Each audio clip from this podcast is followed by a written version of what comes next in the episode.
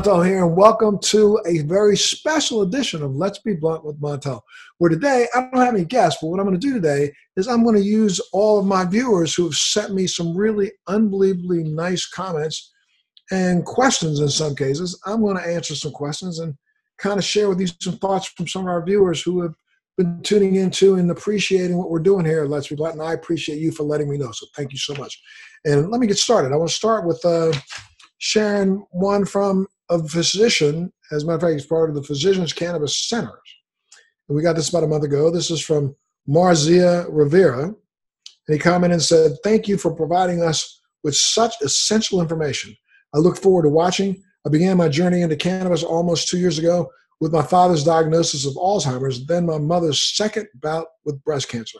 My days are filled with researching valid information on cannabis for their specific conditions. Thank you again. Well, thank you so much for tuning in and watching. I know you probably enjoyed a lot of the podcasts that we've done recently and share with you with other physicians who have really been digging deep and finding out, doing the research that needs to be done, trying to make sure they can provide the information to you so that it makes it easier for you to navigate this daunting space. You know, there's a lot of information out there, some of which is valuable, some of which I will tell you is pure garbage. Um, you know, there's a lot of people making claims to what cannabis can do when they don't even have any research whatsoever to back it up. But there's a lot of claims for what cannabis can do, where now we know anecdotally, having looked at now thousands of patients and people who are responding and talking about what it's done for them, just their ability to share the information and the changes that have happened in their lives, I think is, is just a wonderful thing. And that's what we're trying to do here. And let's be blunt with Montel. Got another one here. This is from uh, Bobby Stavanis. And this came in about a month ago. He's the owner and host of what's called 419 You Got a Minute. I just wanted to say that I'm extremely excited to you, excited to find your podcast. Mr. Williams, thank you. You have chosen to take the initiative to create your podcast to educate the public on the usefulness of medical marijuana. I'm a prostate cancer level 10 survivor, diagnosed one year ago, April 1st, 2019. Yes. And I thought, you got to be kidding me, right? Well, wrong. To my doctor's astonishment, I refused all chemo and radiation therapies he suggested uh, belligerently. And he began treating himself with CBD oil, and his PSA numbers uh, just kept dropping. Happy to say now after one year of treatment, my PSA level is now down to 0.02, nearly undetectable. He says, Mark Twain said it best.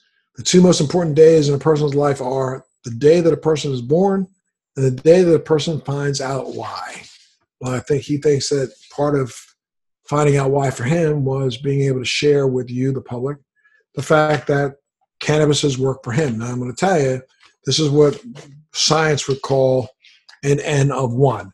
We are not right here today, and I'm not here today saying to you that cannabis and CBD can cure prostate cancer. That's not the point. I'm sharing with you an anecdote from Mr. Bobby Savanas, who said that for him, he has watched his PSA numbers drop since he started using cannabis, CBD oil specifically. Um, I think anybody who listens to this information ought to make sure that they talk to their doctor first and make sure you do some research yourself. But one of the things about cannabis, there is there are volumes of peer-reviewed published documents out there right now on the internet that you can go up to and read yourself, study yourself, and hear anecdotal stories like this for a myriad of illnesses.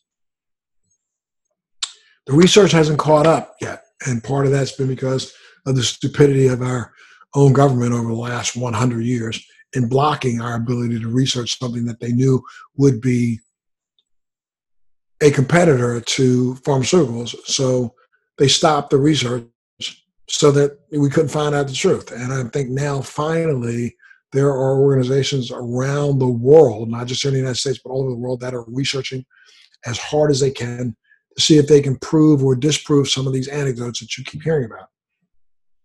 Now, part of the reason why I think so many people and so many scientists believe that cannabis works is because we recognize the fact that plant based cannabinoids actually stimulate or antagonize our own endogenous endogenous, which means our own internal endocannabinoid system. And a lot of people out there don't recognize and don't understand. And you haven't heard a couple of our podcasts where we've really outlined, uh, uh, detailed this at, at great length.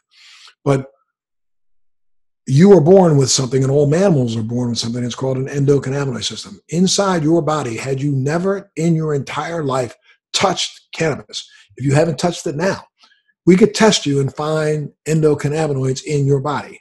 Those endocannabinoids, two of them, one of them is called um, 2AG, and the other one is called anandamide. These are chemicals that your body creates in what we are calling, and for lack of better terms, I'm going to use it this way, we call a secondary sympathetic nervous system, a system of nerve connections in your body, in your peripheral organs, and in your brain that are there for one reason, and one reason only, and that is to receive cannabinoids, endocannabinoids specifically, and anandamide is one of those. Now, there's been research done in the last 15 to 20 years that's proven that anandamide deficiency in some people could be some of the reasons for some of their underlying symptoms for various illnesses. Some people say that most of autoimmune disease is really triggered by a deficiency in our endocannabinoid system. And our endocannabinoid system is in our bodies for one reason, one reason only, and that is to help promote and produce cellular homeostasis. Now, what do I mean by that? That means keeping the cells functioning at their optimum ability. Either, you know, like the like the Goldilocks story, it's not either not too hot, not too cold, but just right. So when we consume plant-based cannabis and ingest those cannabinoids, those cannabinoids seem to stimulate the cannabinoids that we produce ourselves. We produce again anandamide, 2AG, and there's probably over the next five or 10 years, we're going to find, you know, probably another 10 to 20 of them that we actually produce. We just haven't gotten there yet. There's a lot of research being done right now trying to determine the true reasons why we as mammals, all mammals, dolphins have it, mammals have it, period, why we have this system. But the system clearly is there. It's genetic. It's been part of who we have been since we were little rodents running around on the savannah and is necessary for our overall wellness. So when you look at and think about cannabis, and you think about the last 100 years of mankind, since we basically banned its use and its research since 1937, limiting the, the amount that people are consuming. And before 1937, I might add that you know the majority of people in this country and in the world consumed on a regular basis hemp seed and hemp seed for protein because hemp the hemp seed is probably one of the most pro, uh, protein laden seeds on the planet. Well, we consume this on a regular basis, keeping our endocannabinoid system fine tuned and functioning at its optimal position. Then in 1937, we banned hemp and we banned cannabis. People started vilifying and stopped using. And then we started to see the rise in so many illnesses, especially autoimmune diseases. And it wasn't just the fact that we our diagnostic techniques improved, but I think we started seeing the rise in this in our society. And I, like so many other scientists, I'm not a scientist, I, like scientists out there, believe very strongly that, you know, if we were to reintroduce cannabis into our lifestyle and do so the right way, we might see a reduction. Might see, I said might, don't jump up and down and scream and holler and be stupid. I said we see a reduction in the amount of autoimmune disease and some of the other diseases afflicting us and our species. That's me saying it. And even looking at some of the studies that were done back in 1999, uh, commissioned by the Clinton administration, you know, there were studies done that actually peer review reported neuroprotection qualities in cannabis that were not seen in any other medications. That neural protection and that protection is something that I think we need on a regular basis and could be, again, part of the reason why we find ourselves in the situation that we are in, where there's a rise in so many different types of afflictions and science can't explain it. If we were to re refine that endocannabinoid system, I think we might see some changes in the overall health and well being of human beings. I believe that very strongly. Let's get another one here. Um, here's a good one. Um, okay. Lonnie Weiss commented I love the education, specifically the journaling. As a psychologist cannabis consultant, education is the foundation of my practice.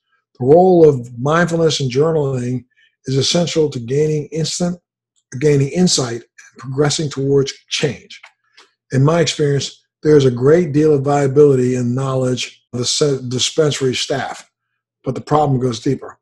You know, I'm sorry, in my experience, there's a great deal of variability in the knowledge of dispensary staff, but the problem is deeper. And I got to agree with you with that, without a doubt. There are many recommending physicians that only possess minimal knowledge of the endocannabinoid system and the cannabis plant beyond the few hour courses required to start recommending patients for medical cannabis. I don't have the ability to give medical marijuana cards to patients as I am not a medical doctor. However, I have sought out hundreds of hours of clinical training and research and continue to build my knowledge base in working with plant based medicine. Consumers must also be given education about the endocannabinoid system and learn to take responsibility until the mainstream medical community catches up. Until the training institutions for our clinicians integrate the endocannabinoid system in their curriculums. We must all seek out this education and share it with others as well as we can. And that's what I'm trying to do with Let's Be Blunt is to make sure that I share with you as much information as I have and as much information as I can call together to get to you to help you navigate this space. I agree some with Lonnie Weiss that, you know, I'm disappointed sometimes when I go to, you know, a dispensary or a cow or, a legal dispensary in some of the states where cannabis is legal and some of them can't even explain to you what the endocannabinoid system is. Some of those bud tenders and people that are working there in the shop have no knowledge of what it is that they're trying to sell, but they're promoting a product based on the fact that they may have been friends with the guy who brought the last you know pound and a half by to put under their shelf. And that should not be how we promote product. We promote products based on efficacious understanding of its use. And so i'm hoping that you know as this industry comes out of this covid distraction i want this industry to get back to educating, educating, educating. Just like you know, location, location, location is the most important thing in real estate. Education, education, education should be the most important thing when it comes to cannabis and marketing of, sales of, or dispensing of. And so, you know, I'm trying my best to see if I can continue to educate as well as I can and bring you the articles that I read and give you the information out there help you make a good decision for yourself and your family. How about another one? Well, now, you know, I did get a lot of them from people who were asking questions about MS. And so here, let me let me go to this one. This is from Elizabeth Maley Foster. And um, it feels impossible to cope with the change with the changes in our lives. Being away from family during the scary stages of my grandmother's dementia while she's being isolated in her nursing home has been awful. What's kept me going is that the entire world is going through this together. And I had to tell you, that's, though it doesn't sound like advice, but that is sound advice. You are not alone. And I think that's the one thing that we really focus on and really, really, really try our best to focus on right now. Um, you know, a lot of us are sitting at home. I am one of them also. You know, I go through you know, moments of and, and minutes of, and I, I got to say minutes of. I'm glad that it's not lasting longer than that. But I go through minutes where I get depressed and get overwhelmed by just the breadth of what's been happening. I mean, the fact that you know I got to worry about I can't I can't go out and shoot the show that I've been shooting, and you know, income is tight, and you know, bills need to get paid, and you know, of course, we're worrying. But I also have to remember I'm not the only person that's worrying this way. And I don't mean to say it in a way that comes off hopefully not derogatory in any way, but I got to recognize that there are people who are worse off than me. I have to recognize that I am doing better than some and should find comfort in that in some way, should find better understanding of myself. And so, you know, it's tough time out there right now. I mean, this whole social distancing is turning into social divide. There are so many people who believe that, you know, we should just stop and let those who are going to die die. Well, you know, you hear that from people who aren't thinking about their family; they're thinking about somebody else's family. Uh, well, you know, people got to die anyway, so may as well happen now. It's going to happen. I mean, I, I, I've been hearing more and more people speak out like that, and it sounds ridiculous. If you turn that question right around and ask them, "Oh, so you don't care if your wife dies? You don't care if your child dies? You don't care if you die. I heard a guy the other day on on a, on a news station say, "Well, I got to go sometime. I may as well go right now with the COVID virus. Don't matter to me." Really? Yeah, I say I call BS on that. Big time BS on that. You do care whether or not you're here or not. He was saying that with a beer in his hand, standing on the beach, you know, smoking a cigarette. you know, uh, yeah. But I think you catch him when he wakes up in the morning and and sees his child's smiling face and say, Are you ready to die this in the next 25 minutes? That answer is going to be no. I think we've got to stop being so selfish